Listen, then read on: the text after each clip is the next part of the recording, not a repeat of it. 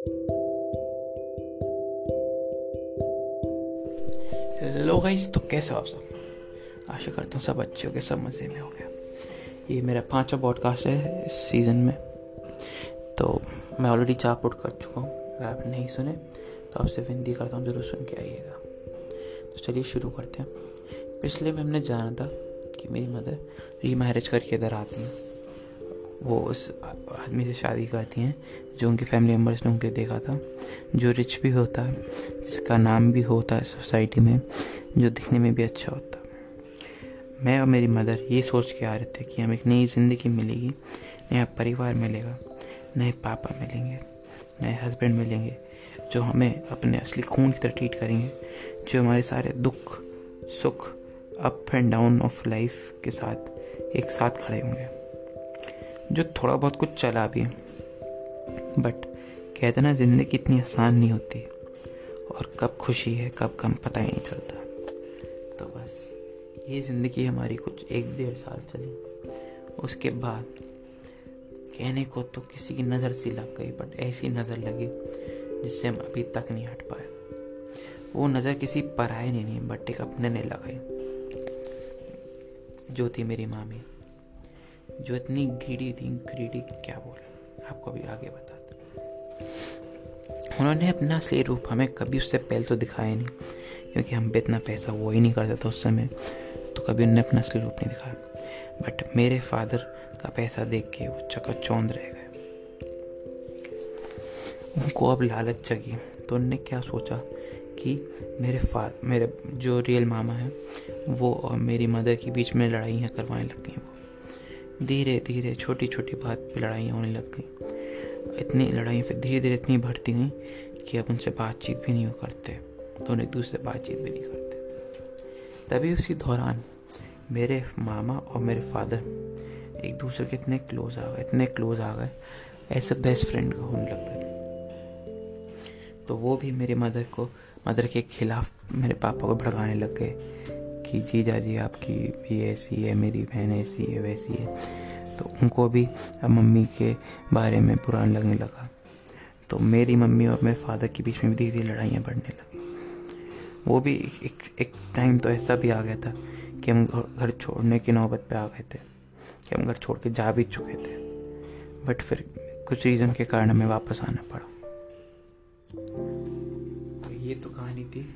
आपको मेरे उनकी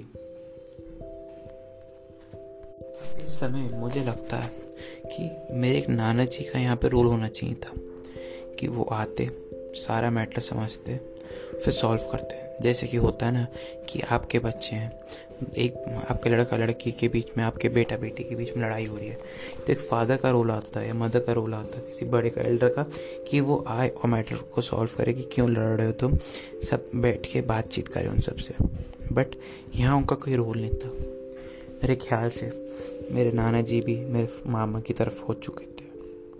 तो उनने भी अपनी बेटे का साथ छोड़ दिया। जो उनकी बड़ी बहन थी, उन्होंने भी उस समय तो कुछ नहीं करा, किसी से भी कुछ नहीं।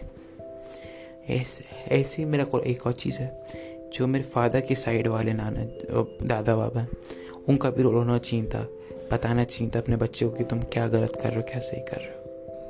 बट अब वो उनका असली खून होते हुए और हम उनके पराए होते हुए तो उन्हें नहीं करा। कोई बात नहीं। धीरे धीरे बात और बढ़ होती गई। मेरे पापा, जो अपनी दूसरी वाइफ के पास पहले कभी दस दिन, पंद्रह दिन रहा करते थे, अब वो टाइम बढ़ता गया। कभी घर में वो पंद्रह दिन के लिए नहीं रहते थे, एक महीने में। कभी एक एक महीना, कभी दो महीना, कभी छः महीना, फिर सालों में हो गए धीरे धीरे तो वो अब हमसे दूर ही रहने लग गए थे। अब वो घर के लिए पैसे भी नहीं भेजते थे। पहले तो मेरी मदर और वो मदर को पैसे दिए दिए करते थे कि तुम खर्चे के लिए लो, घर के सारे काम के लिए ये काम करवाना है, वो सब तो पैसे दे दिया करते थे। बट धीरे धीरे धीरे धीरे जैसे जैसे हुआ तो वो कभी कभी पैसे भेज रहे हैं, कभी नहीं भेज रहे, कभी कुछ भेजे तो बहुत कम भेजे तो कभी मेरी स्कूल की फ़ीस हो गई। तो बहुत चीज़ें छोटी मोटी थी जो पैसे होते हैं, ना काम वालियों को पैसे देने के लिए। तो मम्मी ने कैसे तैसे अपनी तरफ़ से जो भी उनकी सेविंग्स थी, वो सारी धीरे धीरे ख़त्म होती गई कभी भेजे तो उन पैसों से हो गया, वरना मेरी मदर की सेविंग्स से उस समय तक मेरी मम्मी बहुत ज़्यादा स्ट्रेस हो चुकी थी। उस समय उनको समझ में नहीं आ रहा था कि उनने शादी करके सही डिसीज़न लिया कि नहीं लिया। इससे अच्छा तो वो अगर शादी नहीं करती या वहीं रहती तो कम से कम एक सपोर्ट तो रहता कि कुछ ना उनसे मांगो तो दे तो देंगे, कर तो देंगे। बट वो भी नहीं रहा। अब उनके जो रियल थे वो भी उनकी तरफ़ नहीं थे और जिनसे शादी करके, जिनसे लड़ वड़ के आए थे वो भी हमारी तरफ़ नहीं थे। जो पहले वाली फैमिली थी, जो नई वाली फैमिली है, वो भी हमारी तरफ़ नहीं थी। फिर हम एक बार फिर अकेले हो गए थे। बट इस बार एक चीज़ अच्छी हुई। मम्मी को उनकी फ्रेंड ने मेडिटेशन का सजेस्ट करा। तो उन्होंने धीरे धीरे मेडिटेशन करी, जिससे उन्होंने अपने अंदर मैंने भी शुरू करी थी मेडिटेशन बट मैं इस लेवल पे नहीं कर पाया जिस लेवल पे मम्मी कर पाई। मैं थोड़ा बचपन में था तो मैंने इसको मज़ाक मज़ाक में लेके कर दिया। बट मैं भी करता था। ऐसा नहीं कि मैं नहीं करता था। मैं भी करता था। मेरे को भी अच्छा लगता था। बट मेडिटेशन से हमें, हम दोनों को इतनी शक्ति मिली कि हम फिर द्वार से बूस्टअप हो गए कि कैसी भी लाइफ हो, जीनी है जीनी है। हम सब भी खुश हो गए कि हाँ जीनी है ज़िंदगी बीच में एक आपको किस्सा बताना मैं भूल गया। बीच में जब मेरे फादर मदर और मेरे मामा के बीच में जब सब लड़ाइयाँ चल रही थी तो मेरे फादर मेरी मदर के बर्थडे पे उनको विश करना भूल जाते थे। उनको कॉल वॉल भी नहीं करते थे ना टेक्स्ट करते थे। बट जब मेरे मेरे मा, मामा का बर्थडे होता था तब वो भली कहीं पे भी हों उनके घर जाते थे। भली विदेश विदेश से आते थे स्पेशली उनके घर पे उनको सेलिब्रेट करने उनको विश करने। तो मेरी मम्मी को उस समय बेकार लगता तब भी वो रोती थी, मैं देखता था उन्हें।